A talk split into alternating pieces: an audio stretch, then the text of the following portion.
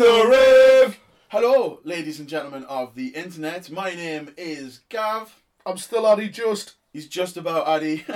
and you tuned into the On the Rave podcast, the post res On the Rave podcast. So you've got a couple of delicate hosts to put up with this week. Addy, how's it going? It's fragile. It's a fragile. It's, it's better than yesterday, but not as good as tomorrow. Oh, I think today I was the worst I've been in these last few days like Monday morning, I, I, I don't know, I, I just managed to survive Monday, but this morning my Monday body, was all right. I was still pissed for most of it. Oh no, my body just knew it was in bother on Monday. I didn't, go, so. I didn't go to sleep until like one o'clock on Monday morning, anyways. What from going to the race? Yeah. You just you've just got more energy than me, mate. From, from five o'clock on Friday, on Saturday morning. Oh dear. It was a uh, it was a long one. Oh yeah, well, it's been a great weekend. Um, we got up to Res we just had WrestleMania weekends, you know, everything's all good. And um, we'll start the podcast the same way we always start the podcast with a little bit of Raver's Choice. Um, Addy's selected a Red theme tune yet again, probably the standout set from the night. Yes, uh, well, very much was, and what a way to open. Yeah, I Paul that, absolutely smashed it. Yeah, he was absolutely amazing. Um, there was loads of good stuff. We'll probably talk about it all fucking time, all the way through the club show today. Like, so. yeah, yeah. We're really um, sorry to everyone else that put um, put suggestions up. There was a lot of good sele- selections this week, but uh, Facebook was decided to wipe them all, so we got left with one. Yeah, which so, was, I mean, it's good for the, the whole DJ Paul thing. We yep. speak about that, but uh, the, feel free to post again next time because there was a lot of good good, good posts. Yeah, Facebook just decided to wipe them clean for some reason. It, it does that every now and again. It does that every now and again. So, Addy, um, I understand you've selected a tune. Do you want to tell everyone what the tune is and then we'll get it on? I sure have. And uh, it was suggested by Alex Koo again. Yeah. Surprisingly, it's not Limewax. It's not Limewax. It's uh, DJ Paul Ikhaji. Mint, sound, let's go.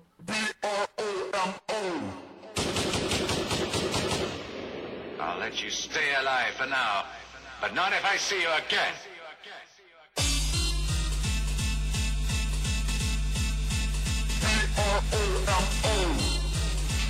Man, you are one pathetic loser. Fuck you, fuck you, fuck, fuck, fuck you, fuck you, fuck you, fuck, fuck, fuck you, fuck you, fuck you, fuck, fuck, fuck you, fuck you, fuck you, fuck, fuck, fuck you, fuck you, fuck you.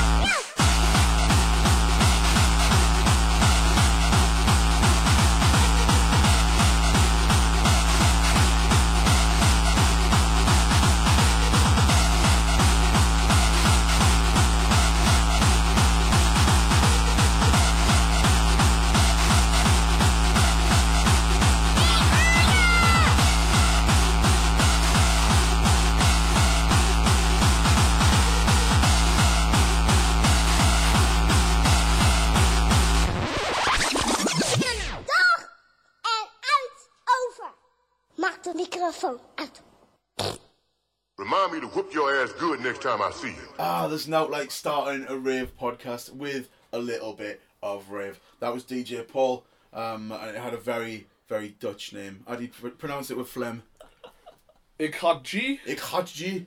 Uh, cool banging tunes. Thank you, Q, for suggesting something. We'll quickly remind everybody that you can catch us at On the Uh-huh. Rave on Mhm. Facebook. You can catch us at On the Rave on Twitter. You can That's catch one. us on Instagram. It's my fucking on. The Rave with Addy and Gav. We're on Spotify, iTunes, and Podbean these days, so you can find us absolutely all our the shop. Fucking place. People, But- people whinging that they can't find us. We're on everything. We're on absolutely everything. We're on Patreon as well these days. If you days want to fucking well. send us 50 Um, pence for a pinger. So, uh, like, 50 pence for a pinger. Not remember the Glade when we had 50 pence pingers with uh, Chop Chop.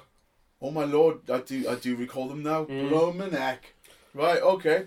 Uh, well, what we'll do is we'll crack on because, uh, Addy, guess what? What? We've got another one of those guests on the show. Oh, someone subject themselves to our fucking Indian banter today. Yeah, we've got we've managed to drag another one of uh, Newcastle's musical elite down to the house in We're back in Byker again. You can probably Back tell by the, you can tell by the wailing sirens in the background Yeah. and the kids all going, "Yeah, ma, this blah," um, screaming and shouting. But uh, we've got Ideen in the house of Ideen. How's it going? Are you Very doing well, very well, thank you. Thank you. mint, mint. Yeah, it's good to have you on. Thanks. Um, do you want to tell everyone a little bit about what you do in the world of music Eh, and other?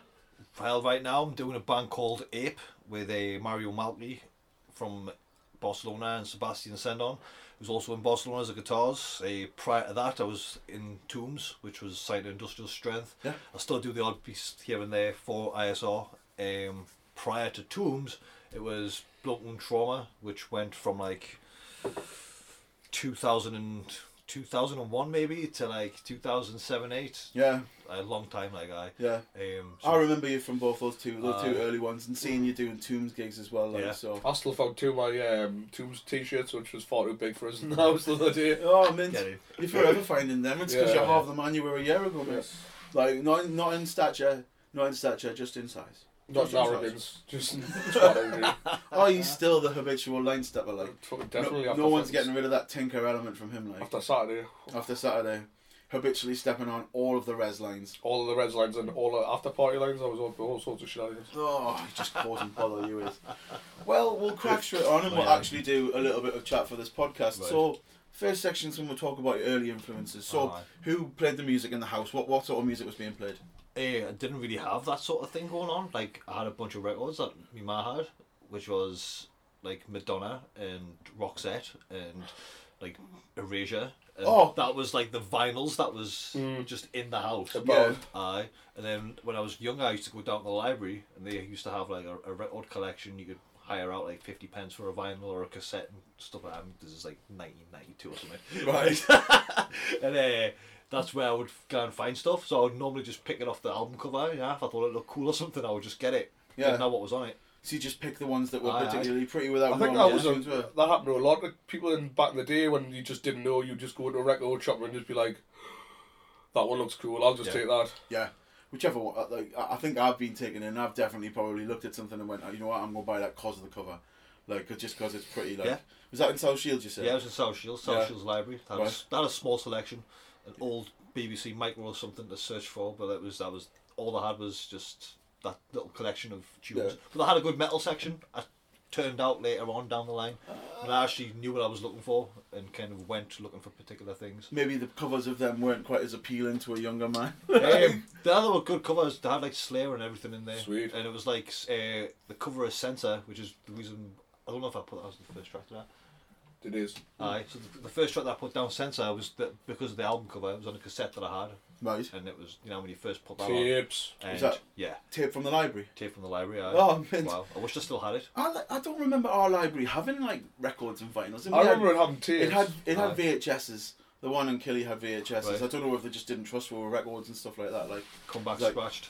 yeah, probably. Aye, aye. But I had Anthrax. I had a couple of Anthrax records that I got purely because I went to the local hippie shop, bought a pin badge on a tie, Mm-hmm. and it had it was like, it was like just like some cool lead pin badge thing, right? It was like a clock with skulls on it and had Anthrax written underneath it. It was like wow, mind blown. Like you're 12, 13, it's like fucking right.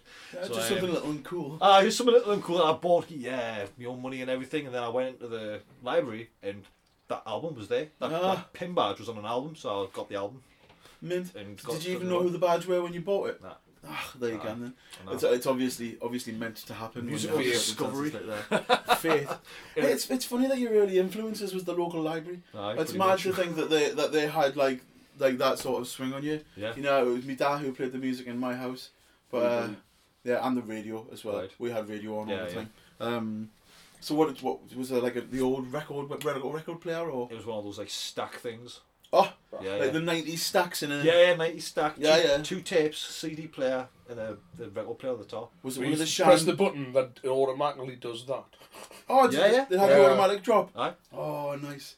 No, I, I always like quite like the actual Yeah. movement of doing it myself, but there was something about pressing the button Yeah, yeah. and It was cool. watching it drop. It was massive. Yeah, Ah, they were They all were huge, huge, aye. huge. Flick between a 7 and a 12 inch so it knows where to drop. Yeah, you had to tell it uh, what speed to put it on, so it knew where to actually put the thing. I had the speed thing. I didn't have the um, where it would drop. Yeah. That must be like high tech. on very low tech. Oh, I- very low probably. tech. Uh, it was actually just supposed to try and put it on at the start, but it jumped into the middle of the thing. Hey. Something like that. Technologies like that.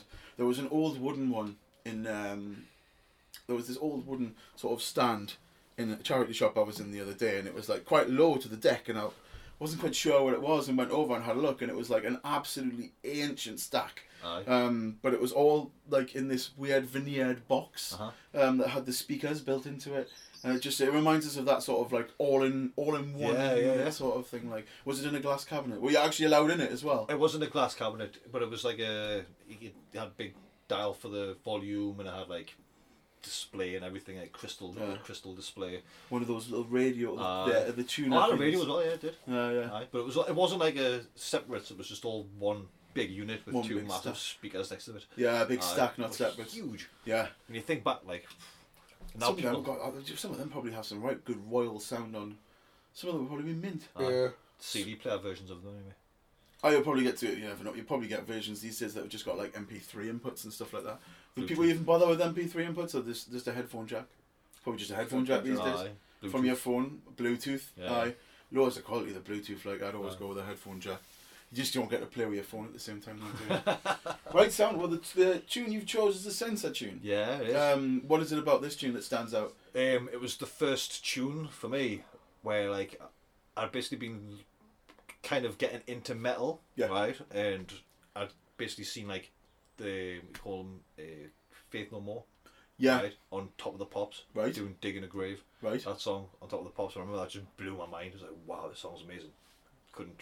There was no internet. You couldn't go and f- find Faith No More again after that. You know? Yeah. But then I went to the library and picked that up, picked that up, and because of the cover, it was like this like X-ray hand on the cover. I thought, wow, that's cool. Get that cassette, like, Yeah. get in there, yeah, sweet. Put in my tape player at home, and then when you hear it, it's just like the, it's the mix of the guitars and the breakbeats and all the electronics because that that wasn't what I was listening to. Yeah. It was just something else, and I was like, what the fuck is this? What? Just because it was so different, it Yeah, really it's so stood out. different. Aye. Right, mid. Right. Well, um, I see no better reason than to whack it on. Yep. Um, so for the first track on the On the Rave podcast this time out, this is Senser with State of Mind.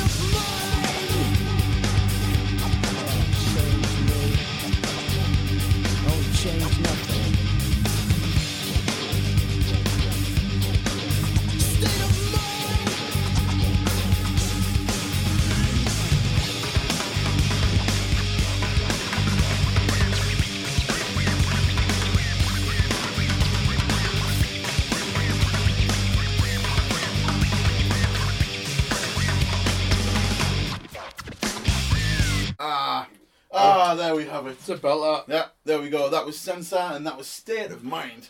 Um, what we'll do, we'll just swiftly toddle on. We'll just swiftly toddle straight on um, to the section that we call finding your own feet. So, after I mean, obviously, your early influences was, was sort of when you were finding your own feet. If you were Yeah. picking your music yourself out of the library, but when you started like knowing what you were looking for, Uh-huh. what sort of people stood out to you then, or Um, what sort of music stood out to you then? it was all heavy, like pretty much all metal at the time, and I basically was listening to a lot of Offspring, and I mean it's not heavy or metal, but it was what led to me listening to more harder stuff. Offshoot. Yeah, like an offshoot. Yeah, yeah. You start off with like one genre, and that kind of propagates it to the next genre, Mm, yeah. and you kind of go from the Offspring, and then you discover bands like Strapping Young Lad and Will Haven, and then you think, wow, how much heavier can people take music? Yeah. and then Loads heavier. loads heavier, as it turns out. And then, uh, and then one day I remember going to the shop and I used to get Kerrang magazine because that was one of the ways you would find new Yeah. music. with the little free CDs Those and little stuff free like that. CDs, yeah, aye. yeah. and it had Marilyn Manson on the front cover, and there was another one with Korn on the front cover that were like issue six six six, and there was like some special edition thing going on. Oh, cool. And um, that discovered it, and I was like, wow, this is Marilyn Manson. I'm gonna check this out. And listen to that Antichrist Superstar. I loved it, but what I really loved about it was the electronics Yeah, that was in it. lots of it's quite Yeah. synthy, isn't it? Yeah, it's a lot of synth. But work in he's it. got a lot of influences from people like the Arithmetics, uh, not, not the Arith- the, the Eurythmics, and uh, Gary Numan. Yeah, Gary, Um, David Bowie as well. Yeah, Yeah. I love a bit of Bowie. Yeah. The more Bowie, the better. And then as I was progressing through this musical journey that I was going on. Your little gateway. Yeah, people. my little gateways, my gateway people, you know. And then there was like bits of like Marilyn Manson that was like really noise heavy on the earlier albums, like on a um, Smells Like Children. There's a lot of weird, just weird shit, and I kind of wanted to listen to more weird shit. Yeah, yeah. I, um, Actively seeking out yeah, something actively seeking, yeah, act- actively seeking just like the crazy stuff, and I was like, okay, I'm gonna find some wacky music, and then I um, got a Kerrang, it was like, maybe a Terrorizer CD, and it had a, this band on Atari Teenage Riot, Yeah. it tracked Digital Hardcore, I think, and that was just like the day I was like, fucking hell, Yeah. I know what I want to do. Atari Teenage Riot are Aye. they are something special to see. Like I've Yeah. seen them, I've, I've only seen them the once. Say, we saw them in a Bangface, and uh, they were they were canny amazing. Um, again, lots of the some periods in it that was it was just noise, and Yeah. I, you didn't quite know how to dance to it. Yeah, yeah. Because it's not really that rhythmic, No. and then all of a sudden it would just drop, and it was insanely hard. And The thing could that I liked about it so- was the noise. It Yeah. was like y it was, it wasn't music. It wasn't a pleasant sound, but it was really fucking crazy sounds, noises, loud as fuck. yeah, and how often do you get to go and see that? It's not often. Not often at all. I've seen it a few times after because I did go on a offshoot off that down, you know, all these crazy noise gigs and everything. Yeah. Where it is just like five hours of just noise. Yeah. I just sat and used to go and see loads of just people making squeals out of guitar pedals for like an hour and stuff like that. Just, just people sitting, out, know? people sitting and licking circuit boards Yeah, on yeah, Game yeah. Boys and Yeah. stuff like that. Yeah, I saw a kid called Romance who had like this copper copper sheet, big big copper sheet connected to some wires, plugged into a bunch of circuits and everything, and all he was doing is just like bang bang bang bang hitting the sheet. But then that was translating into some wild sound, and it was good actually. It was really good. It was That a sounds distraction weekend or something. It was. Oh, I remember the discussion. Yeah. I never actually got to go to one, but Yeah. um, yeah. They were good. I saw Whitehouse. They were like they're like the pinnacle of all that. Like I think for me, um, it's just crackerjack shit. Yeah, I've got a Uh, Whitehouse album in the house. Yeah. Not just the pinnacle of all the, that sort of Power violence, archaic noise. Yeah, pretty much. yeah. They, were, they were banned in Newcastle for a long time. What for? Do you Um, know? I can't remember. Oh. It was in the 80s, late 80s. They played on Morden Tower and got banned from Newcastle. Right. Aye. Mad. I know. Just, just, just get it. They're, they're, they're kind of controversial because they've got like one guy like like speaking, shouting. I don't know. Like I kind of say it's poetry. Like it's just like Raj words in rhyming sentences. Right. It's kind of poetry. But Yeah. Some of it's like dead, like kind of on the knuckle sort of stuff. I mean, go and check them out. Whitehouse. I think they. I've got a vinyl by them called uh, "Wriggle Like a Fucking Eel."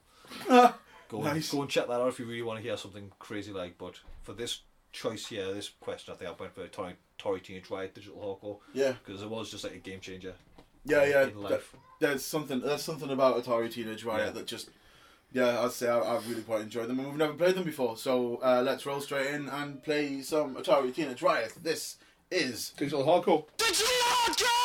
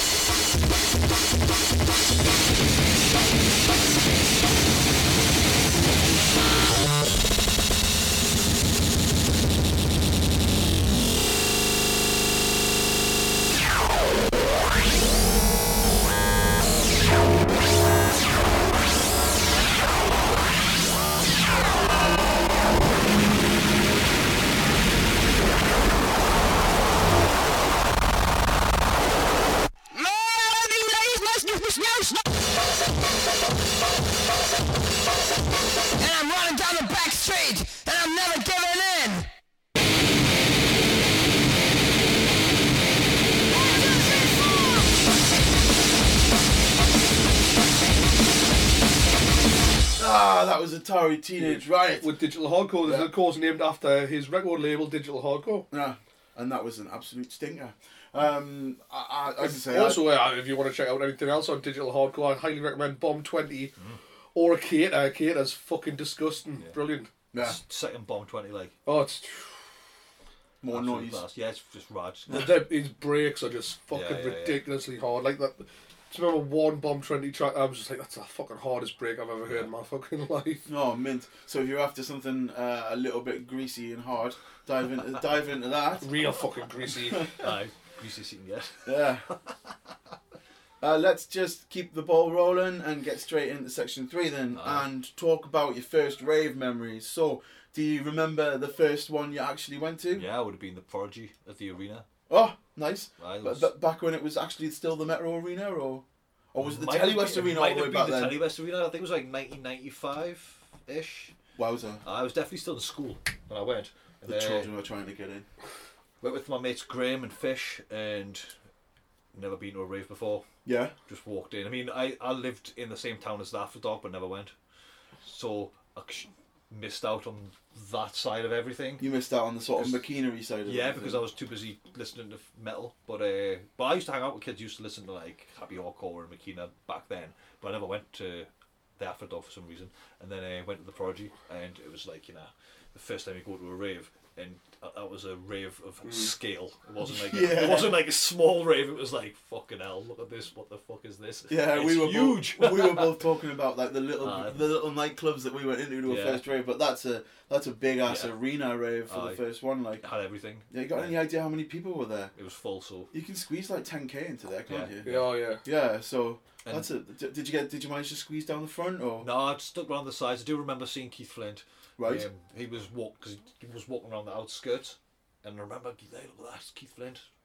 At the time, you know, he was a big, big, big star because the uh, Firestarter video had just come out, and Yeah. he had that look as well, and he was just wandering about. Just he, uh, im- not in the crowd, but like on the behind the fences. unmistakable look. Yeah, there, he was Yeah. isn't it? unmistakable. That's that's. He's just one of those ones. There's, there's certain people who you can just. Like that's uh, that's their look and they stand out and they're, they're of that time now. Yeah. So Yeah. Um, so what was what was it about? What- What what memories sort of stand out from that rave? just being amongst everyone and realizing that I was amongst a massive, huge group of people that Yeah. were all just there to dance and have a good time and listen to the Prodigy. Yeah. that was what was the best thing about it. I was like, Just the vibe, rather yeah, the than vibe was amazing. I mean, I vibes. love the music as well. I used to rinse that album when it first came out, like most people, and the Still not the best albums. Prodigy album, just saying. Yeah, Yeah, yeah. Well, it was Fat of the Land that was out at that yeah, time, yeah, wasn't was it? So And it was like, and it kind of, the Fat of the Land kind of fed into my whole looking after looking for new metal and rock stuff and punk, and it just kind of all blended in with finding just digital hardcore, and then listening to the Prodigy. Which had Firestarter, which was heavy as fuck. Yeah. I mean, I've seen the Sepultura cover, and it's not even as heavy as the Prodigy version. I'm not even kidding you. It's on the internet. You'll Yeah, be I. I, I saw it the other day and I was Aye. like, it's not as heavy as the I Prodigy was version. like very surprised by it. Aye. Yeah. And um, so yeah, so that was the prodigy for me. It was just a mind blowing experience, and I think if, if you were going to get introduced to raves, there's literally no better band. Ah, you, Oh, definitely. uh, Yeah. At that time, there's no one really bigger in the industry to have went and burst your burst your No. first rave cherry on. Like, No, I would like to have seen um, the Orb. 'cause I used to listen to them a lot as well. I've seen when the I was a Orbit, saw kid. the Orbit of Glastonbury. Yeah. Like, um, they they were they were pretty outstanding live. To be fair, No, no doubt, Um, absolutely no doubt. I the used to same as love their Orbital. Like. I've seen Orbital's last gig four or five times now. Yeah. Yeah. yeah, yeah, yeah. few- They just like they just keep retiring, don't they? Orbital at the Sage, that was a good gig. Oh, that was only last year, wasn't it? Aye, it was Oh. a really, really good gig. Yeah, yeah. I missed out on that. it was the one after Aldermade. Because they had it in the um, in the hall rather than any of the arenas, Yeah. there, didn't they? ah, so it was in the like in the in the big main stadium. Yeah, Oh, yeah. Just where the cafe is. That's where the, well, I had a big stand for them and everything, but it was fantastic. Oh, mint. Great, great crowd. It was, it was an older crowd, which was better. Well, the, that, Aye. that, all the people who were originally into the music. Yeah, So yeah, like, it's it's always going to be people who have got that nostalgia buzz who go back for something like that for one of those big like re-emergent performances by someone who's maybe not got as much stuff out recently. Like, exactly. Aye. right, cool. Well, um, a couple of weeks on, but we'll play a bit more Prodigy, I reckon. Like, Yeah. Um, It never gets old. No. Nah, never gets old. Every time the Prodigy was played when we were away at Res, there was always a big reaction and people like looking round and sort of celebrating what was going on because it's sad news that we've lost Yeah. someone like that, like as Yeah. I've already said. But uh, Absolutely. Let's roll straight on and play the one that we didn't play for Rave Choice last time. 'cause My everyone choice. Picked, everyone picked Breathe last time, so Right. this time we'll have a bit of Firestarter.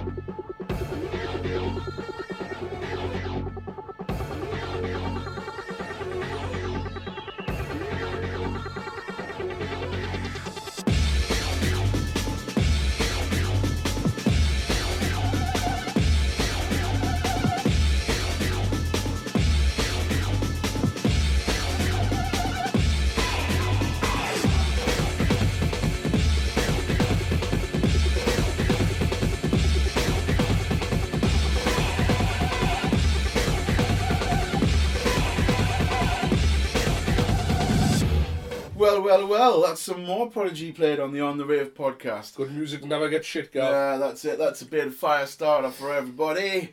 And it's time to soul just swiftly on to the next section in the podcast, which is the section where we discuss festival fever. So, do you like a bit of a festival? I love a festival. Yeah. I absolutely love festivals. Yeah, yeah, I'd imagine with you listening to a lot of different types Aye. of music, you've probably been and seen all sorts. Been- What sort of festivals have you been to? My favourite's Glastonbury. Yeah? Aye, hundred percent. Yeah. That was the festival that I've been to three times. The first time I went to it, it basically negated all the other festivals. Right. So it was just like, well, you go to Leeds Festival and all these big commercial ones. You go to the little ones. I mean, the Bangface, well, Bangface is its own unique thing, but um, Glastonbury was just better than every other festival I've been to in my life. It's a weird little world once you're in there. Yeah, it's an Did you world. get to go to one of the earlier ones before it Nah. got a bit commercial and Never. stuff like that? No, I went. Uh, my first one was in 2011.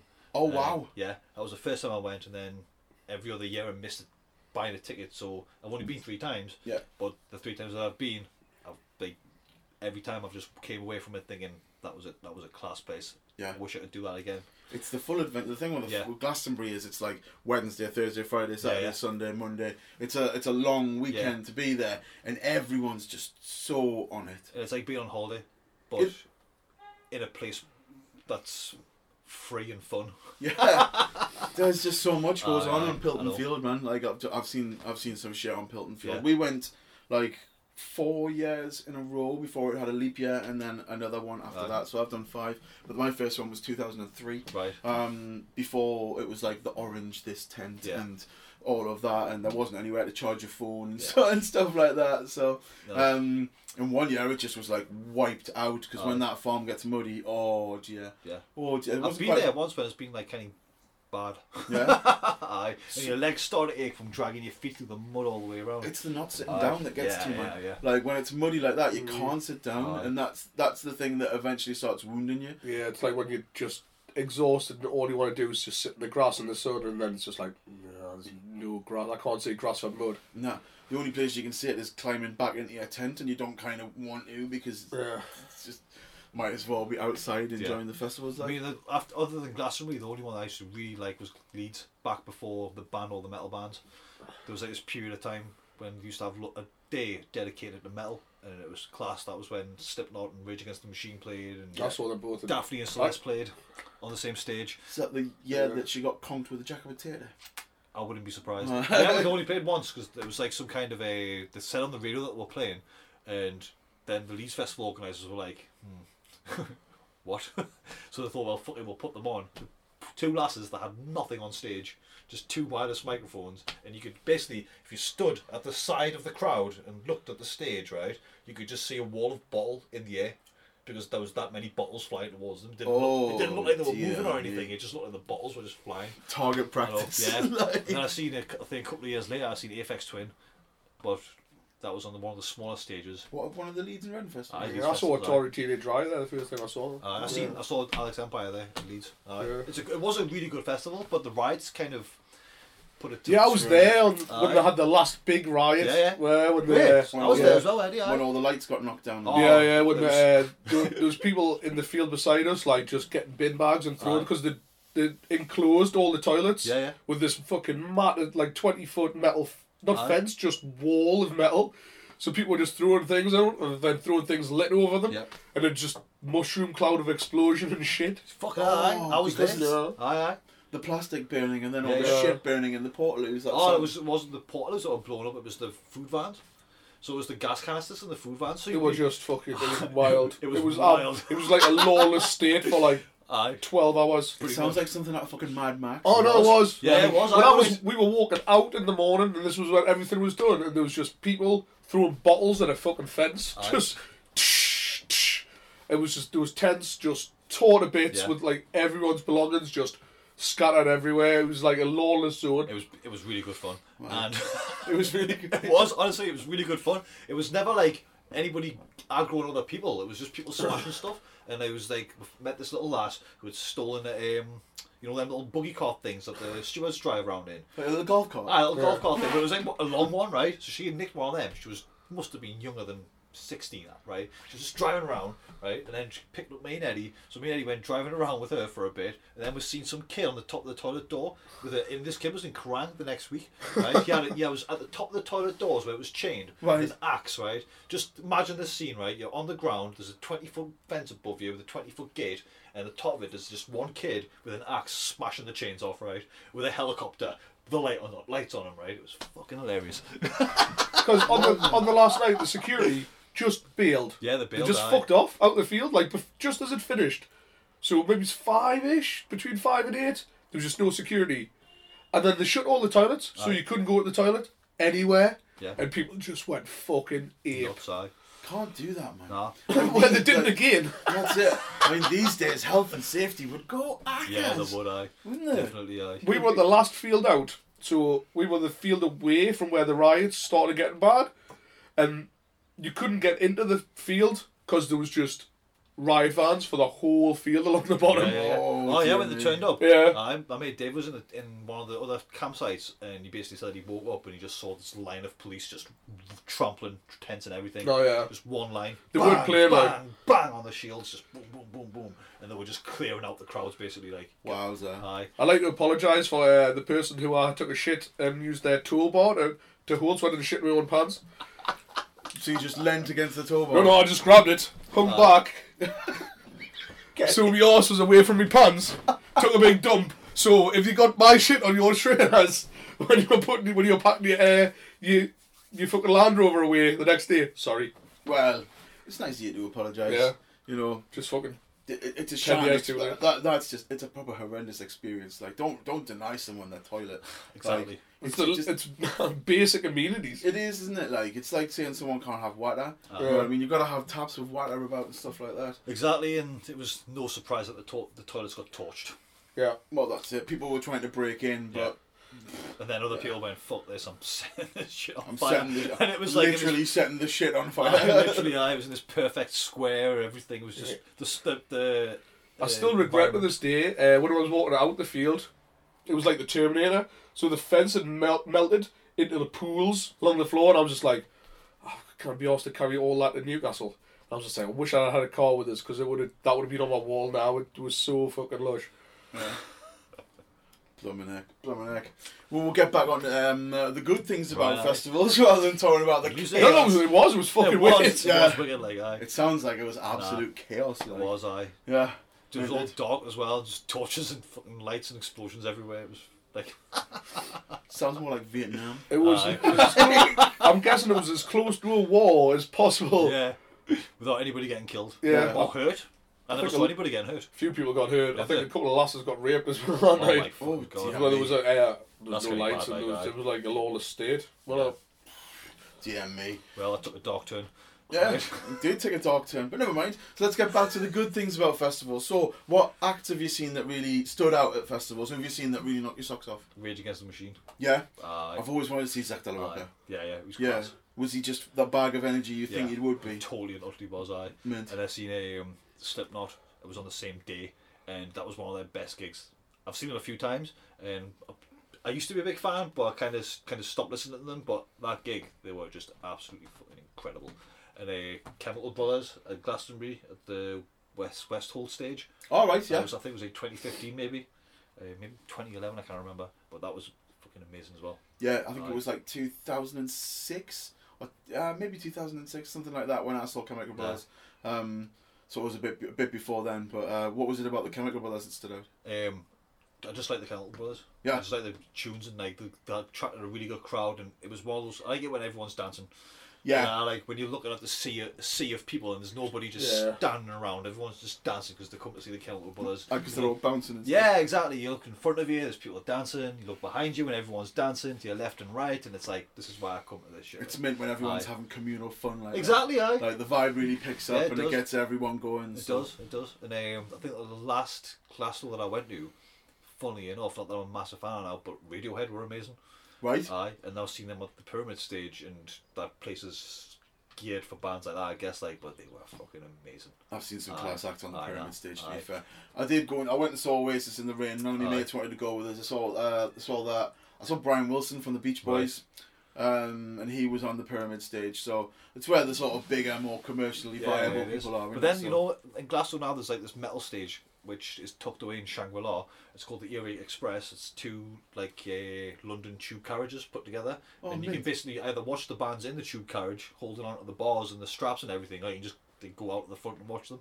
And they tend to play more to the crowd that's outside because you can get about hundred people in that little area, and that's, that's how big it was. Right to Glastonbury, and I seen horror there, and it was fucking like it was like going to see horror at your own personal show. That's what it was Right. like. Aye. And then like previously that day, I think uh, Napalm Death opened Glastonbury that day right. at Shangri La, which was brilliant. Yeah. Yeah, yeah. Well, it's Napalm Death, isn't it? Sometimes you see some of the best music on those tiny little hidden Yeah, of stages out course. in the middle of nowhere. Always. Um, I'll never forget seeing Nightmares on Wax on the new New World or New Order stage or Right. something like that, all the way out the back.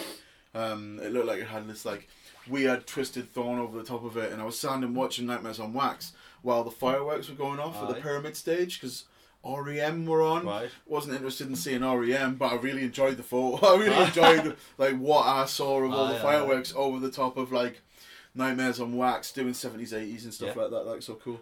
I was. So- Goldie, I seen Goldie as well in Shangri La and they had a Heaven and Hell, and he was playing in Hell, and Right. it was like this like pit, like you know, it was like a colise- It looked like a quarter of a coliseum, right? Right. And everyone kind of looking down at the bottom, and Goldie was at the bottom, just playing like absolutely wax a fucking drum and bass from fucking three o'clock in the morning, Yeah. which is kind of what you want to listen to at three o'clock in the morning. you need something to keep you going and keep you aye. warm. That was really good. on those days, like cool. Well, um, that's a lot of really good festival stories. Yeah, is, is there like one tune that you'd like to play out for everyone? Uh, Chemical Brothers, Hey Boy, Hey, hey Girl. Yeah. Purely because it was it's the one tune that I've heard at every single festival that I've ever been to. Right. Like anything that's open outdoors or anything like that, that's the tune that and they oh this Hey Boy, Hey Girl. And then everyone stops and dances. So Yeah. I was like, fuck it, that's the tune I'm going for. Right. Sound. Uh, well, let's play some Chemical Brothers then. Hey boy, hey girl. Just get yourself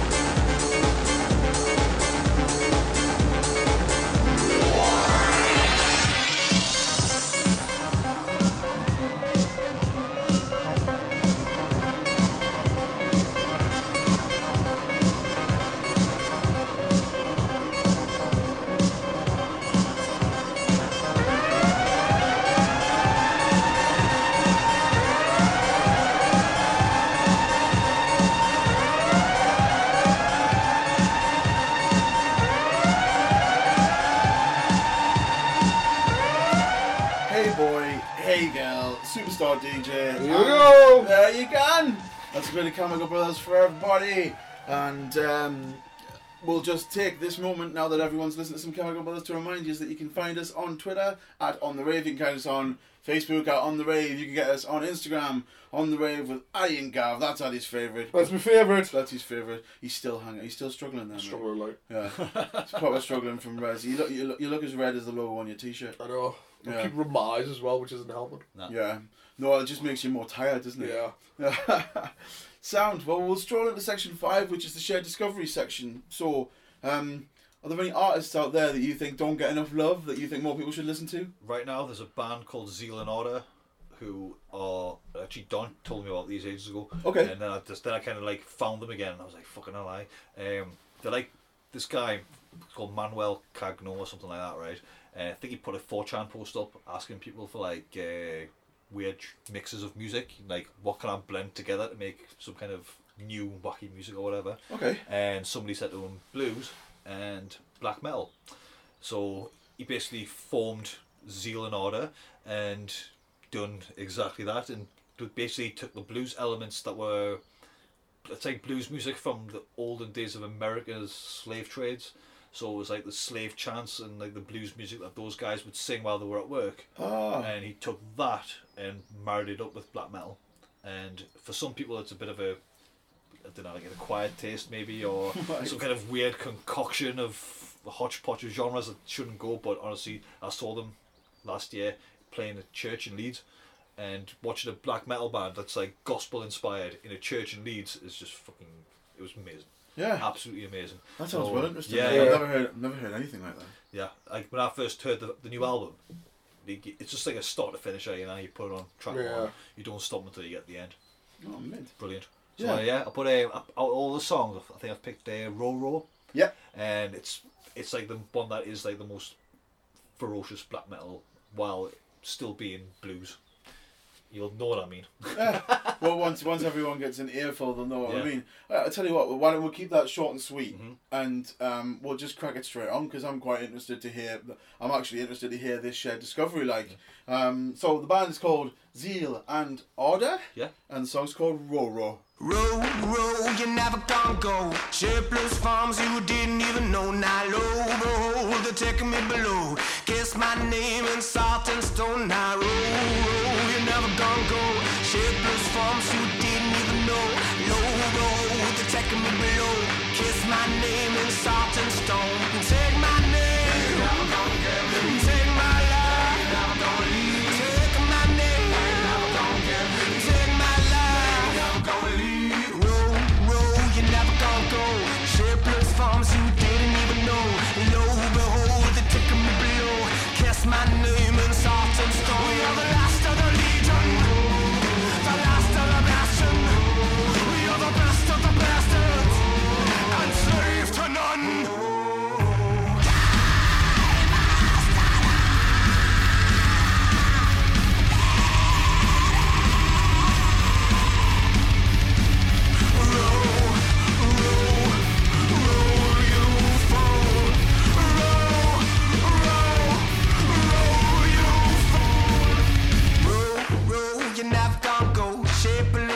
songs you didn't even know. Nilo, the hole with the tech and below. Kissing my name in the salt and stone.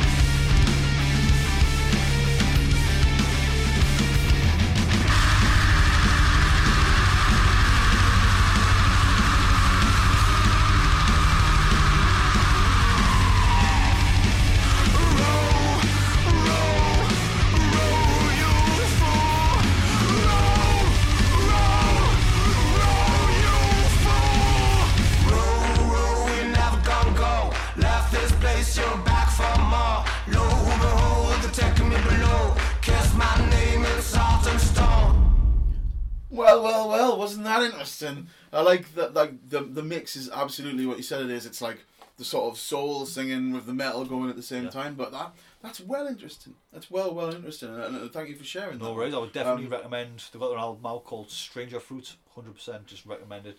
Even if you don't like black metal as a genre, I think you'd still like the album. There's something really different Yeah. that to Right. like a lot of the other black metal stuff that's about, isn't it? Yeah. Yeah. Yeah. Cool. Well, Eddie, guess what? What? It's a two and a one. That was the most half-assed one you've done yet. There's it. Just to make up for the. Gee, the, the levels just went mental there for a second. It's a two and a one. Uh, this Hope is you the- fuckers have got your headphones on. I'll just fucking rinse you in. Gonna have to put one of those like hearing warnings on. Warning. Oh, we're not going to get banned again. We're gonna different warnings this time. Warning: Addy is going to shout something at one point during this podcast. See if you can guess when. Watch your bass pins? I'm telling. I see if you can guess when. Watch your ear drums? I'm telling you. We're gonna do the wild card moment now, and um, you've chose one of my favourites to share as well.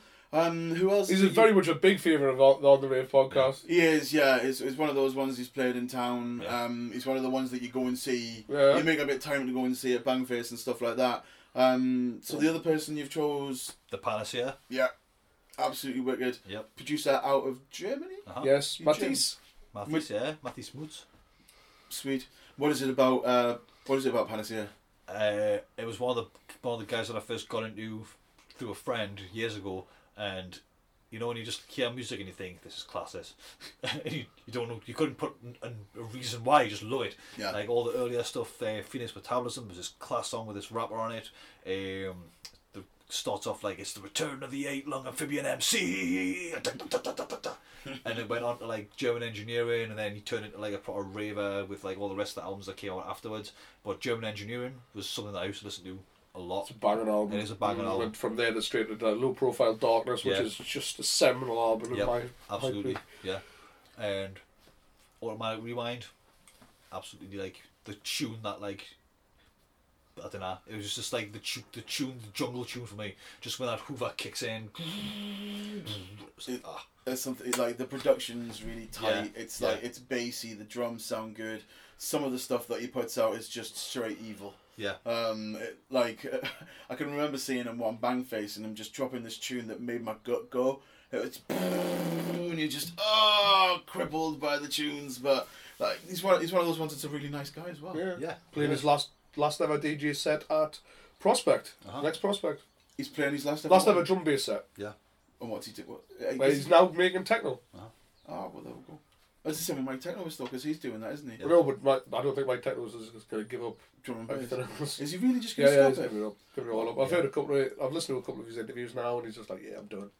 Oh, he's just had enough like, of he's that. just gonna do his what he. I mean, he, he lives in Berlin as well, so that's probably why Yeah. he's just gone all fucking straight up techno. Oh well, that's it. He probably has to leave Berlin to play a lot of drum and bass. Yeah. Um, yeah, So it's whether or not you want to keep travelling to, to play that sort of thing. if you get paid enough, you would. Yeah. Oh and well, he will be getting paid crazy. yeah, that's it. That's it. I think he's just sick of. He's done it for so long, and then he's like, I just want to do something else. yeah. And he's done it for a long, Yeah. long time. That's what happened with Bong-Ra though, isn't it? He just got he just had enough. Yeah. He just had enough and just stopped doing it. Like so. Cool. Well, it, it's sad to find out that he's not doing it anymore, but um, You can still catch him playing techno. you Yep. can- well, that's it. And you can always get all of the memories from YouTube because there because his back catalogue's up there. Yeah. Yeah. And there's And if you wanted to see something, there was his DJ set. His uh, boiler room sets great. Yeah, Yes. there's a woman who's standing over his over his shoulder during that boiler room set who is wasted. Um, keep an eye out for her, just staring down the camera with the most intense eyes. Like, just what I, I remember that one from the boiler room set. But that boiler room set's absolutely wicked that he plays like so. Cool. Um, and the tune you wanted to play is Automatic rewind. Let's go.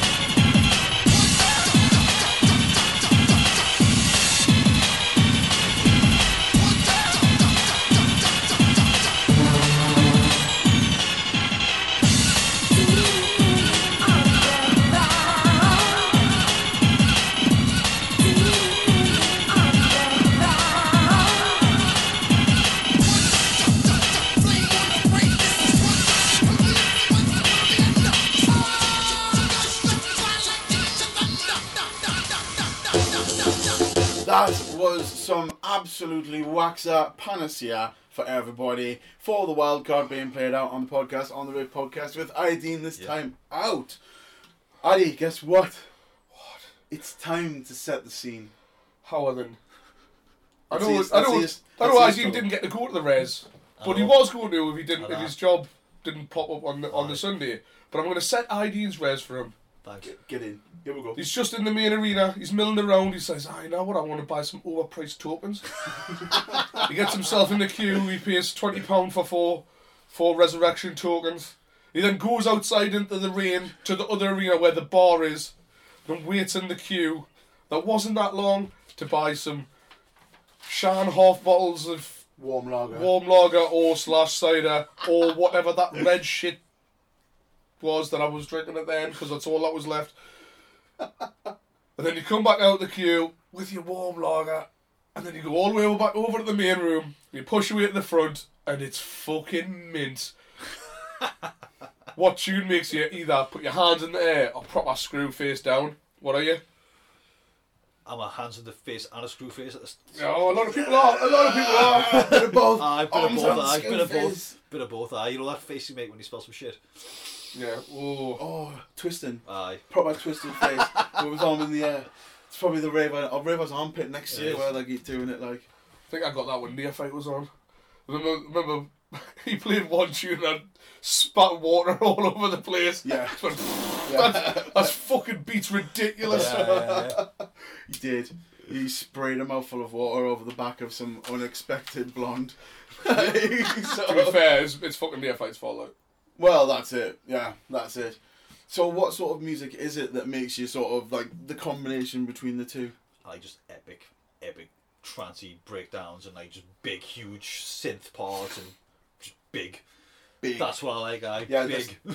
big sound. Yeah. Not so much even like raging kick drums and out like that. I'll be garage beats or anything. Just big, you know, like I mean, this, this is going back, like, but remember, um, when I was uh, going to the raves at Godskitchen, Mhm. I remember the, one of the first times I'd heard like a remix of Bullet in the Gun. Oh, yeah, yeah. yeah, yeah. I And you know remember that yeah. massive synth. You I was just, I remember listening to that in the fucking, what you call it, the, the Princess, the um, Prin- Tuxedo Princess. Tuxedo Princess. On the bit. Aye, on New Year's Day, right? When they used to have rays on there, just. Oh, I remember them. Aye, they were class, weren't they? Absolutely class. And uh, that came on, and all the lights and everything just went with it. And it was, I think it was Anne Savage playing, and it was like some kind of darker remix of it. It wasn't the one that everybody knows. It was just some other version, and it was just amazing. Like, Yeah. that was for me.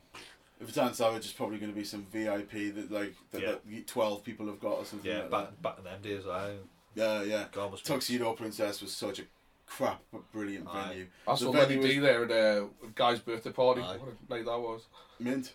I once saw Frank Bruno DJ in there. Wow. um, on the rotating dance floor. Yeah, yeah. Uh, it wasn't great. it it wasn't wasn't. great. I, I imagine. Aye. There was this room that used to stink of shit. Like The toilet. no, no, that was like a room with a DJ in it, right? But there was hardly anybody there, but a proper stank of shit in it. Obviously, that was why there was nobody there. Yeah, yeah. Just because it's stank. I was actually, I think it was like you know how the ships are laid out. I think the toilets or the pipes or the something to do with the toilets was next to that room somewhere. Oh, And it- yeah. I'm not even kidding you. It was fucking disgusting. You know, you've you've been out for a bit, you've indulged yourself a little bit, and then you go into that room just to see what's going on, and you just walk straight out. It's like that little room in the bottom of uh, Newcastle Uni that was just as soon as you Yeah. walked in there, you'd hit the wall of heat. Yeah, yeah, yeah. And I you just you you. couldn't chill out in there, and they were like, No. "Oh, we'll put a chill out room in there, and everyone will lie there listening to the calm music," Yeah. and it was empty Aye. all night because people walked in there, and the bead of sweat started pouring Yeah. on your head, and you walked straight back out. God, too warm, too uncomfortable. Got to be in the right place to have that sort And of. uh, speaking of Newcastle University, like there's been some good parties in that place. Right. yeah, Aye. yeah, over over the years, over the that's years. it. We, we- we were talking Another about one that we had. Panacea on at. yeah. Yeah, I was there, uh, when we did that collaboration with Dave Melt. Uh-huh. The detox one. Yeah, uh, was it a horror rave that we did or a zombie rave? Yeah. And Panacea, Slipmat, I played in between Panacea and Slipmat, I think. That's not a bad claim to fame. No. Not a a bad claim to fame. phenomenal venue. Yeah. I mean, I still remember a bad company playing Turbulence, Oh yeah. and if you were there, and everyone remembers that gig. Yeah, there's, there's, there's loads of those old turbulence like that. that- That was amazing. There were. Um, what was the other one that was on? Oh, Arcane. yeah. as well. Okay, that was probably my first proper rave. That you know, The what your first no one that wasn't in the arena. first yeah, the first outside of all the other stuff that I've been to, the first real, real, real proper rave was probably that. Yeah, one of those early. one of those like all night long Yeah, arcanes till that finished at five in the morning. Yeah, Yeah. It was just like some other. That was then. It was at some other level. It kind of went bad, didn't it? Kind of got really good, and then they had that. They had that thing where you had to get signed in, and it was part of the fun going to get signed in off another student. Ah, you had to go and find a, s- Aye, I a was gonna student find a from student. upstairs at the bar to sign you in to Yeah. get you, get you Oh, in. Yeah, yeah, Yeah. you couldn't just Yeah. walk in, and then Yeah, they changed it. Yeah, so it was like part of the fun. Now you used to go there at like nine o'clock at night, and then like, yeah, mate, Harry, I'll get you a couple of pints and that, get us in here, and they would do it. I'd get them a pint or whatever, Yeah. and then Yeah. run away from them all night. That's it. yeah. That was a fantastic place. I always thought that was a weird business idea that getting everyone like everyone had to sign in to to be a, you had to sign Because it in was a with student student. only night that Arcane was meant to be like just for students. Aye. So you had to be a student or a friend of a Yeah. student. It went downhill when it, they took that off. It makes it sound like a social club. Yeah. You know the old CI, CIU clubs mm. Yeah. where you can't go you can't go in unless Davey signed you in. Yeah. Aye. That was good. It was packed. You would walk up and down the stairs from the ground floor to the top, and you would bump about a mm. hundred people on the stairs, right? Just milling about, just drinking and having a good time. chatting and gurning. Aye, pretty Yeah. much. And then they changed the thing where anybody could come in and you just buy a ticket, and hardly anybody went. That's weird. I I think it was because it was like the students must have just thought, okay, this is like our thing, and they enjoyed it, and they went in their droves. And then once they opened it up, the crowd changed. Ah, so it was Aye. ravers and not the students. Aye. So you did ah that's So the students stopped going because it was kind of like and maybe it was the mix of the two Yeah. which gave it the nice balance that it Yeah. had like it had a nice the mix balance. of people that were there for the rave and people that were there just because they could be. Yeah, So- pretty much. And they just went because oh, there's a student only night on, and then you know it was full of us. yeah, it was full of all the crusty ravers from exactly. town. But it All was like a good crowd. It was always a good crowd. Apparently, the last one there was only hundred people there or something. Oh, what's sad. Aye, the Yeah, sad that's eye. sad. Yeah. That is, It, it wasn't even. epic It wasn't even the whole thing. It was just a couple of rooms downstairs. yeah. Aye. I mean, the whole venue's changed now. You've got to walk all the way around and into the back, and Yeah. I um, don't like it. you don't you don't like it. No, no, I was just there for I can't remember what night it was on. It was I went, One to that the, Smurf was playing at. Aye. I went to the motion sickness turbulence Yeah. down there, and it was good crack. Yeah, it was. Um, it was. it, it was really good crack, but the venue, it, it changed so much that it was a little bit sad for me. Yeah. Um, because it wasn't that dirty, natty black environment. I like know. it was, it's quite clean and Aye, nice really and stuff clean. like But I think back then though you could smoke in there. So before Turbulence left there, it, the smoking ban hadn't come in. Aye. So it was when you, you know people would walk around smoking tabs. The atmosphere was totally different. Yeah, Yeah. it was. Obviously, like, it was loads different ban. when you could smoke Yeah. at the front of the rave. Yeah, exactly. Yeah. Like it was. You lose different. so many punters just by people going out and have tabs. yeah. Yeah. Get off the dance floor. It's half an empty because Yeah. people are outside. And that's why the small raves suffer really. Yeah. Because if there's like if there's hundred people at the rave and There's 50 outside. uh, yeah, and fifty of them are on what is it? Yeah, on one- rotation. Yeah, on rotation smoking. They don't even let you use your vape in places like that anymore. Aye. They make you go outside to use your vape. So there's like, yeah, they limit the numbers that can be in there. But that's not what we're here, we're here to talk about. We're here to talk No. about the sort of tunes that make you wing your arms in the air Yeah. and pull a funny screw face. Yeah. So if you had to wind it all down Uh-huh. uh, to one particular tune, I'm gonna just plug one of my own here. yeah, You're Just allowed. uh, I'm allowed. allowed. Excellent. Because I, I remember playing this at Bangface uh, last year with ISR Live. And That was a blinding gig. It was thank you, thank you very much. It was a good time being there, and uh, it's a fail to comply tune, um, which was myself and Eddie from Tombs and Blood and Trauma, um, Mario Malky, a guy called Carlo, Mhm. Unexist, and we basically had this couple of tracks going, and this was one of them, bass jump, and had the epic breakdown that I like in the middle of it, and I got to perform it and write it and be a part of it. And when I did it at Bangface, Yeah. it was like it was like that was my epic moment. Yeah, yeah. and it was kind of like whoa. There's loads of good moments like that. I mean, when you're talking about when being in the crowd and having an arms in the air moment, Yeah. but sometimes the moment can also come when you're on the stage Yeah. and you see everyone Uh-huh. put their arms up, Yeah. and it like it gives you that like cold shiver and Yeah, all those does, arms, aye. all those things down your arms. It's like Aye. ah, look what I did to all of them. Yeah. Yes, I get remember, in. I remember that gig because like, there was the monitoring. I couldn't hear myself at all, right? So That's Bangface's monitoring for you. I, Like, I think it was because uh, they had the monitors set up for the DJs rather than for performers. Yeah. so they're further back. The further back, I Aye. saw because I was getting like the reflections of the the back basically, but I could still make it out. Yeah. Aye, and there was still plenty of like fucking luminous toys flying in the air, like so that was fucking sweet. Something about those inflatable balloons and Yeah, the bananas like, and that. inflatable, right, inflatable Aye. bananas Aye. and like people all climbing into one fucking dinghy Aye, and trying to walk dinghy. into the front. We're gone, we're gone. Aye, uh, it was good. It was a good gig. It was a good time. I mean, Bangface was a very special place. It is a that's a special place for special people. It is a very special. Place. Or it's a place for special place people. for people to go to and get special. Slowly become more and more like that. Right, sound. Well, let's play a bit of Fail to Comply. Um, This is bass jump. This is this is bass jump.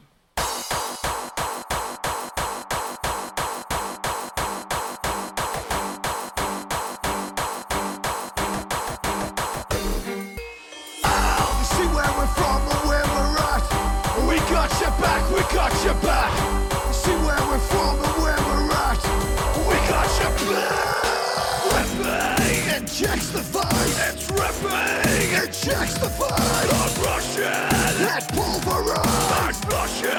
No compromise. You gotta feel like a fire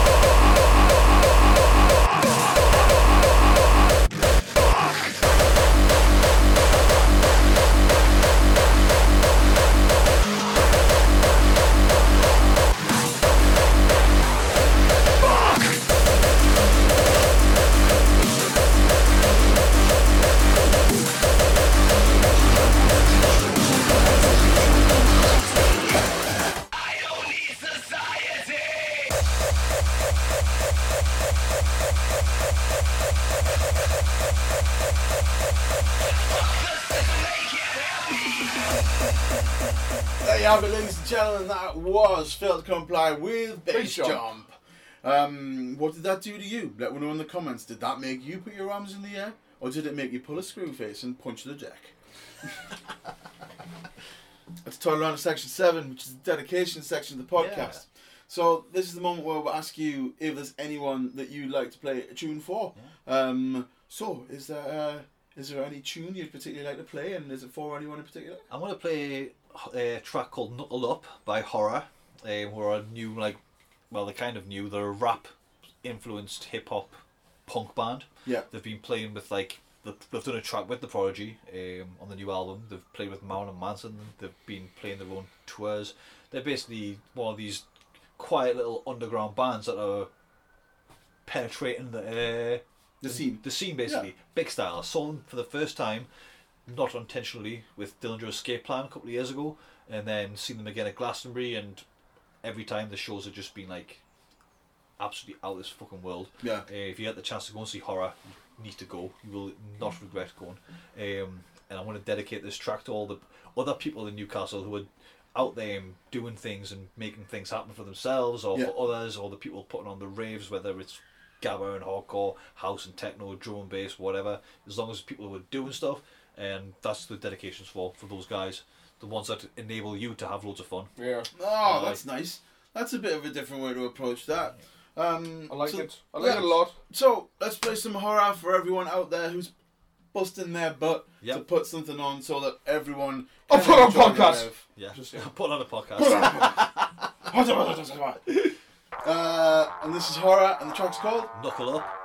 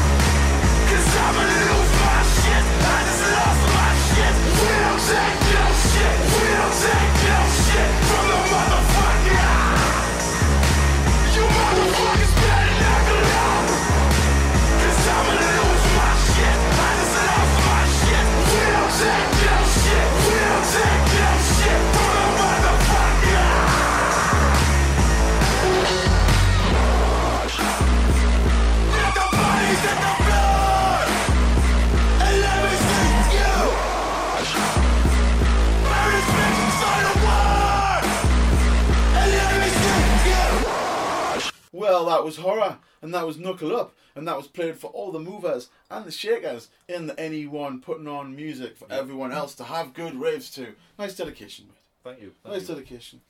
Let's stroll into section eight, um, which is the bone of contention that is guilty pleasures. It is. So, uh, where do you lie on guilty pleasures? Well, I've had my, my brain twisted a few minutes ago, so. so I used to think it was like some kind of like a, you know, maybe a band or a genre or something that you used to listen to, like, I don't like, you might like that, you might not want other people to, To- know that yeah, you like it. yeah. But um, now I'm kind of. Other other people mightn't associate with you. Yeah, exactly. I think now- the question is just like anything that you want that to be. Like all the questions, like wherever you want to take that. Yeah. Yeah, that's it. People people answer all the different questions in their own sort of.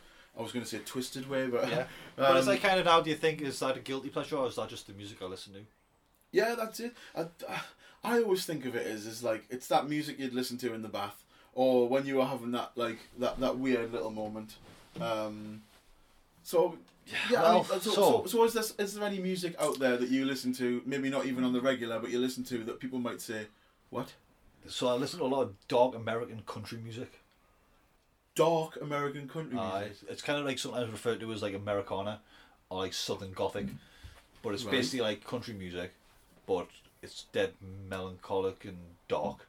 Whereas regular country What, dark music, in content or dark in dark like in like tone, and you know the timbre of the whole music's kind of like imposing and dark and bit sinister. bit sinister. You don't see country music as that, do you? Because Exactly. country music you associate with the like the bubble gum and the Daisy Dukes, don't Yeah. you? like, yeah, exactly. It's like you know, I mean, it's the other side, I guess. So you got like, mean, get that in every genre, though, don't you? So you got like punk music goes from like rage hardcore to like happy punk. Yeah. You've got all sorts of shit, you know. But this is the country version of it, the darker side. Right. And there was, uh, I think I first basically got into it through a band called Murder by Death, and they had this. They sound like a death metal band, right? And people will never go to listen to them because of this. This is- of their name. Because of the name, honestly, I've, I've, I've always said people are like, "Oh, I don't want to listen to a band called Murder by Death, man. It's like they sound a bit rage them, and then when you actually like put them on, it's just the exact opposite. It's just like Yeah. they're just like really well written songs, like songs that Johnny Cash would might sing. Yeah. Do you know what I mean? And you kind of like that's that's how I got got into it. I had this album um, that I loved, that I was name I cannot remember. So it's a it's a foreign name. That's alright. I'm not going to ask you to remember it. But like could, there's, uh, this, there's a song there called Dynamite Mine. It's like this really slow, foreboding song, and I used to listen to that a lot. And then that got me into other, other stuff in that genre. Yeah. So you go, you know, naturally go out exploring. Let's go find the Yeah, go and find go other find things. the other things that you like in that sort of genre. Go down the YouTube spiral of doom. That's what Yeah. YouTube's magic for. Oh, just yeah, going down totally. that rabbit hole. I click, click, Surfing. click, click Yeah. yeah. surfing YouTube for hours. Yeah. I found this guy called King Dude. King Dude. King Dude. uh, and at first, you know, I was, I was actually just like looked at his name and I was like, oh, I'm listening to King Dude. How let's see what King Dude's got to give. yeah. And I was like, fuck, this is class. Yeah. and then I had King Dude on repeat for like two months. Mint. But the song that I picked for this one is um, "Death Won't Take Me." Right. Yeah, it's like my favorite one of his songs. He's got loads of class songs. Like these are absolutely amazing musician. Kind of gets compared to like maybe a bit like the um, Nick Cave maybe or maybe Leonard Cohen to an extent. But it's us. It's him. He's he's a unique person. Yeah. You know, that's my guilty pleasure. I hope you Alright. enjoy it. Sweet. Get in. Well, let's play some King Dude. Um, this tune is called Death Won't Take Me. I'm the son of a man who was the child of the devil's storm. Reflection and I think of the DT dawn. Don't gotta know how to lose, be afraid to die. If you don't want to see that sunset, stop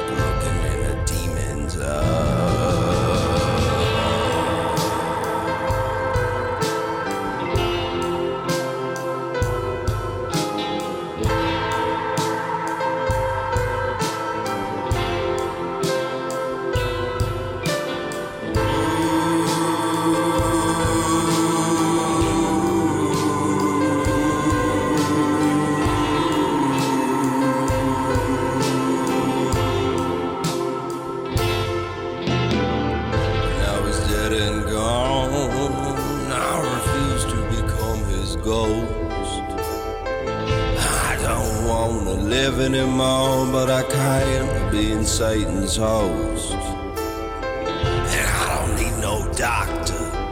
I sure as hell don't need no priest. I don't need no revelation. Gonna take my body down to Galilee.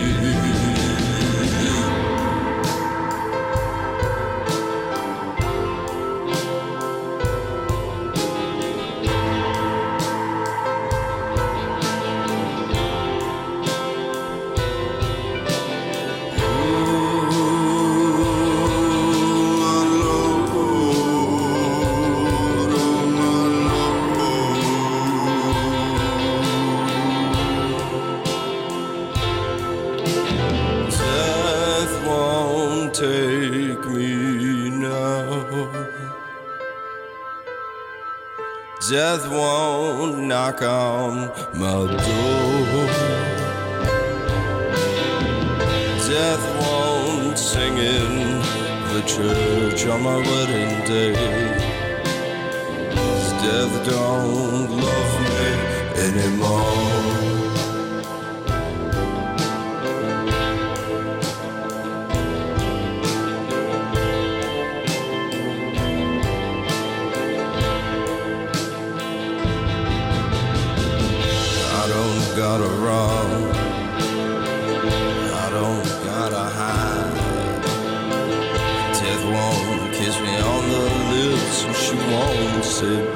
Side. No, she won't sit by my side. And she said she'd never be my bride. She won't decorate my left gate. Only genocide could make her smile because death won't take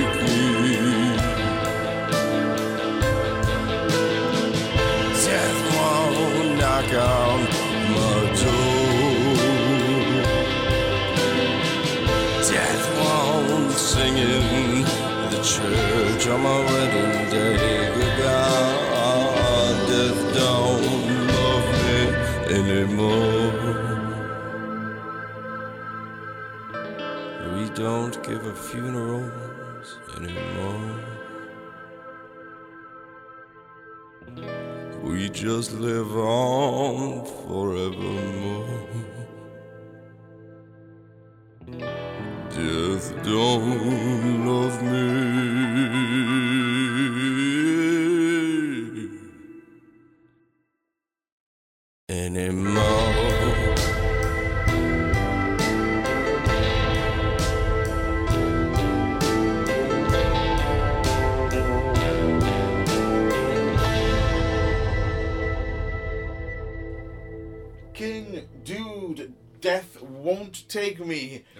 It won't. And that's the Guilty Pleasure track played out by Ideen. This is on the Rave podcast. We're sat in Byker.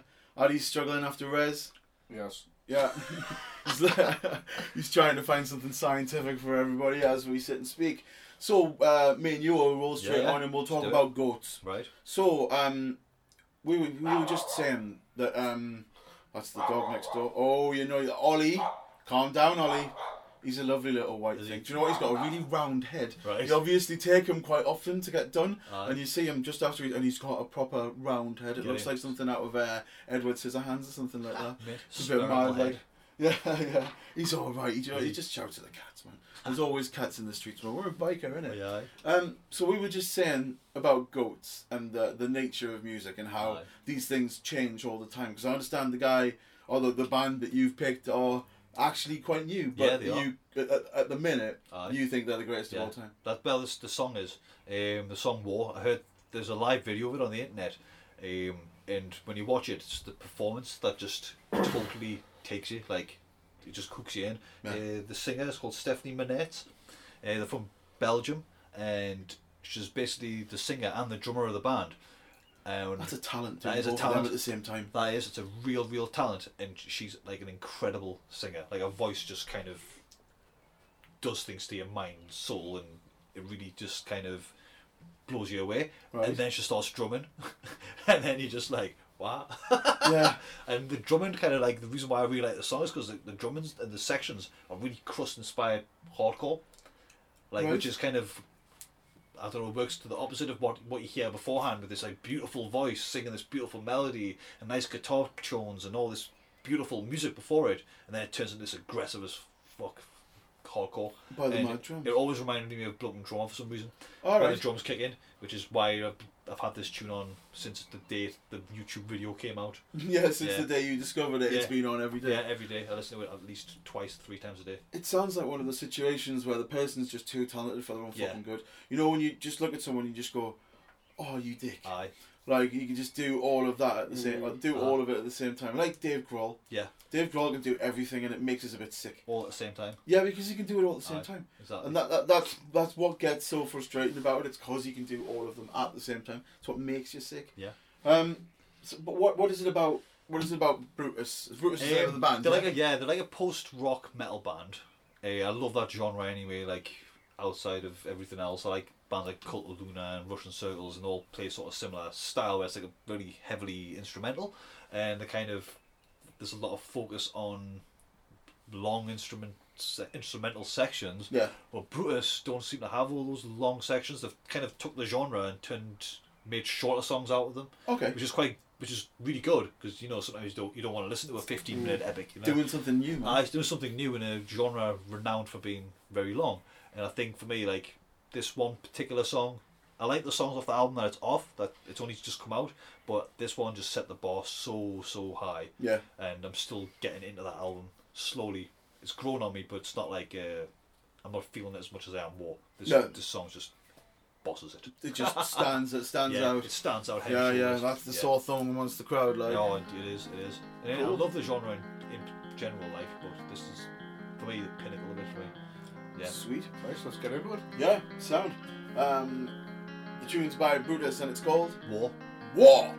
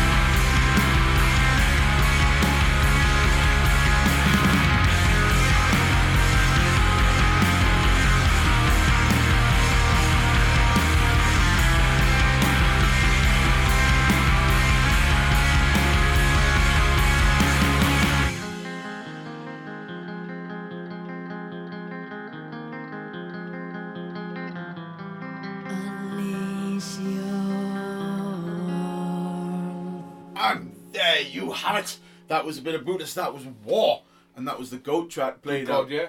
Yeah. Was it good Ooh. God, no. Not a lot. Yeah. Good tunes, good tunes. Well, we've successfully manoeuvred all the way to the end of another podcast, Daddy. Uh-huh. Um, we're down to the last section. It's been lush sitting down having a bit of Thanks. chat with you. Um, it's always good to have a little bit of different, different music on. We've had some rave on, but a bit of everything's good. A bit of everything is always good, as I say. Variety Variety's the spice of life, Gav. It is. It I is. saw they say it. Yeah. No, it's true. It totally Or is. so they say. Or so they say. Um, So it has. It's or of, sort of. Um, section ten is the personal anthem section, so everyone approaches this slightly differently. Yeah. Um, which way have you manoeuvred it? So, so I'm just, I'm just plugging my own shit again. yeah, Uh, that's absolutely what the show's for. We Exactly. don't mind that. We'll Yeah. put what we'll do uh, in the comments. We'll put links to the bands and where you can find some of the music and uh, the different bits that Ireland's Yeah. done over the past. Have you got SoundCloud or YouTube? Yeah, Or, we've got all that jazz. yeah, sweet. Um, well, uh, there'll be links in the comments or in the description. So if you want to discover a little bit more of the music that we've been talking about, you can scroll down into the comments and leave a comment for us to know what, what's going on. Um, and as Addy keeps saying, go on iTunes and give Addy a five star review, Aye. and he will read out the review no matter what you put. Yeah. So um, uh, just just Put any old shit down. yeah, I don't care. just get on there. Got no Um, shame. We're trying to we're trying to maneuver the podcast into a into a better position. We're already climbing the ranks, top fifty in the UK based Yeah. on music on iTunes. Yeah, top fifty in the UK, which is great.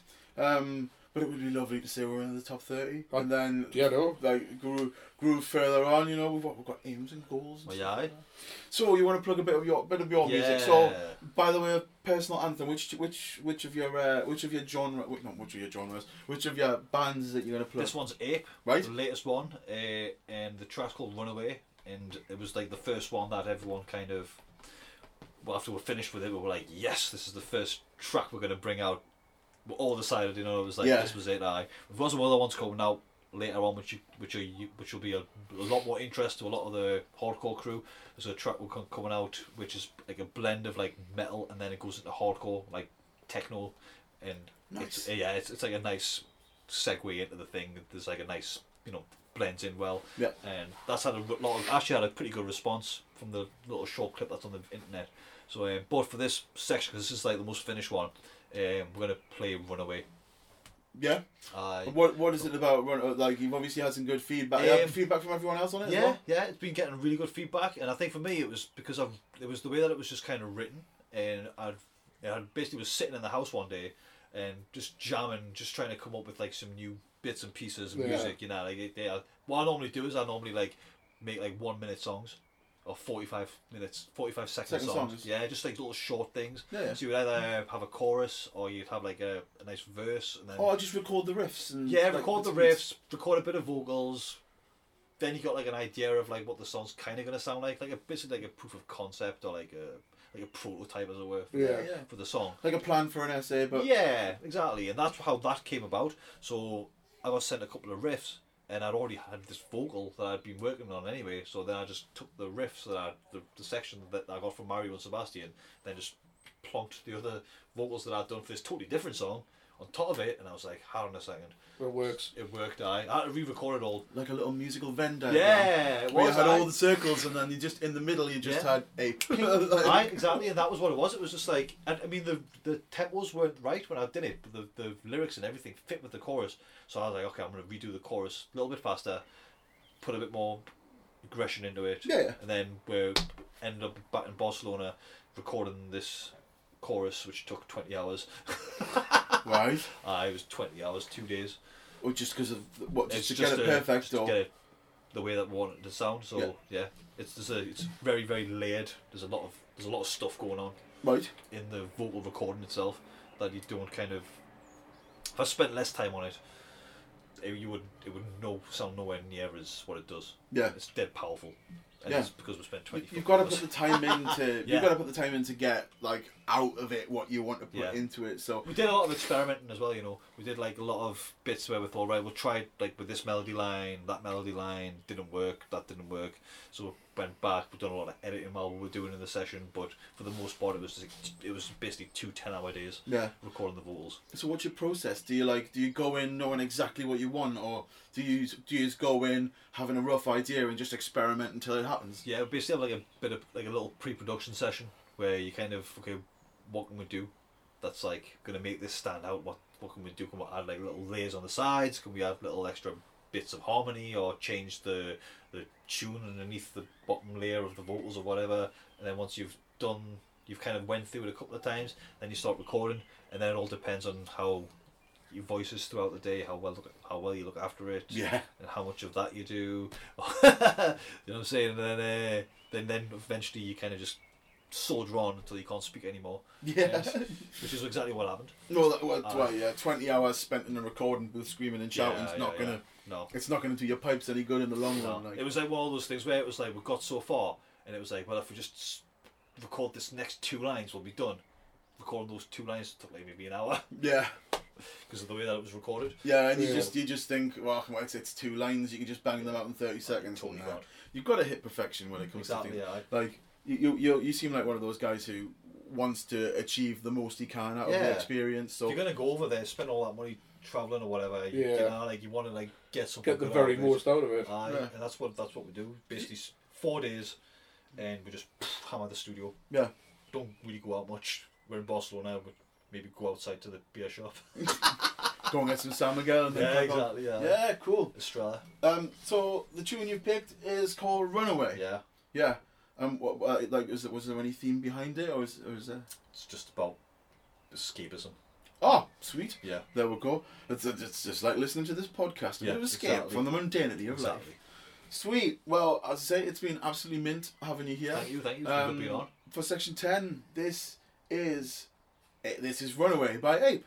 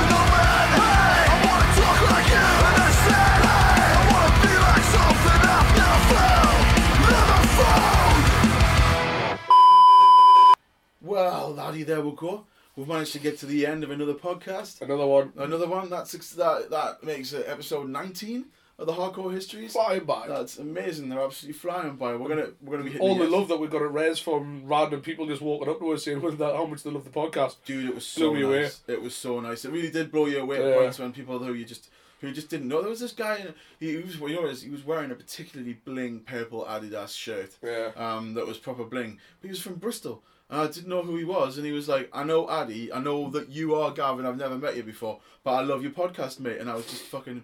It does. It blows you away a Mm. little bit. Like your feedback is, as always, very appreciated. Um, we're sorry about the quality of the last two. I've had a bit of an issue with the with the technical equipment, but it's our read because I finally bothered me asked to read the instructions and uh, work out the mistake that I was actually making there. Like so. So, there should be 100% everybody, not 80% us, 20% somebody else. Yeah, that's it. Yeah, uh, uh, and I've, I've I've got limited editing skills. I couldn't really boost it any further, but we're learning. It's hard when it's a conversation though. It takes it would take a lot of time. That's the thing. That's it. Yeah. Um, but uh, that being said, um, again, thank you all for tuning in. Um, this is the On the Rave podcast. You can find us absolutely everywhere. We've done it enough times, so you know where to find us. Um, as Addy keeps saying, please leave a review on any of the platforms, platforms, especially Uh, iTunes. We, we really need those uh, numbers up. Yeah, we don't we don't get any figures back from iTunes. They don't give them to people who run podcasts. So the only figure that we can actually get adapted is the one where people leave reviews and stuff like that, which It- moves you up the rankings. Yeah, it helps So- the podcast amazingly. Yeah, it would. Um, and it's just really nice to read what people are saying, Yeah. particularly when it's nice things. But if you want to write bad things, we will read them out as well. Yes. Like I'm not averse to I'm not averse to, to doing rude poems or something like that. So whatever you want to do, let's get it done. Um, we've reached the end of the podcast, so it's uh, time for Addy to delve into his bag of science and pick one tune end the podcast with. So Addy, what is in the test tube rack this I time? didn't have to dig very far. I had to pick up something from the resin. I know I've picked a Die Witness song for science before. I picked uh, I picked The Future, which is an absolute fucker, and that they played that on on Saturday, and that was amazing. Your little face on the hardcore was Yes, yes, I was I was in my element, Yeah. literally in my element. You literally look like you, you look like the cat that had the fucking cream, in it. Just watching uh, Elaine Smiley when they played this song uh, was just absolutely amazing. She just literally lit up and she was just running around, hugging people like it was going out of fashion. It, was, nice. it was um, nice seeing little smiler. Yeah, it was it was wonderful. Um, nice moment of the night. So uh, this is Die Witness Master Plan. There we go. Um, thank you all for tuning in to the podcast. As I've said, if you want any more of the music that's being played, check out the description. Um, check out the comment section. We'll drop a few bits and pieces in Yeah. there. Um, but as always, I have been Gav. I'm ready. And we are now officially off the rave. Thank you. Back at the house for 95. Die Witness and the MC Cyclone. Are you ready for the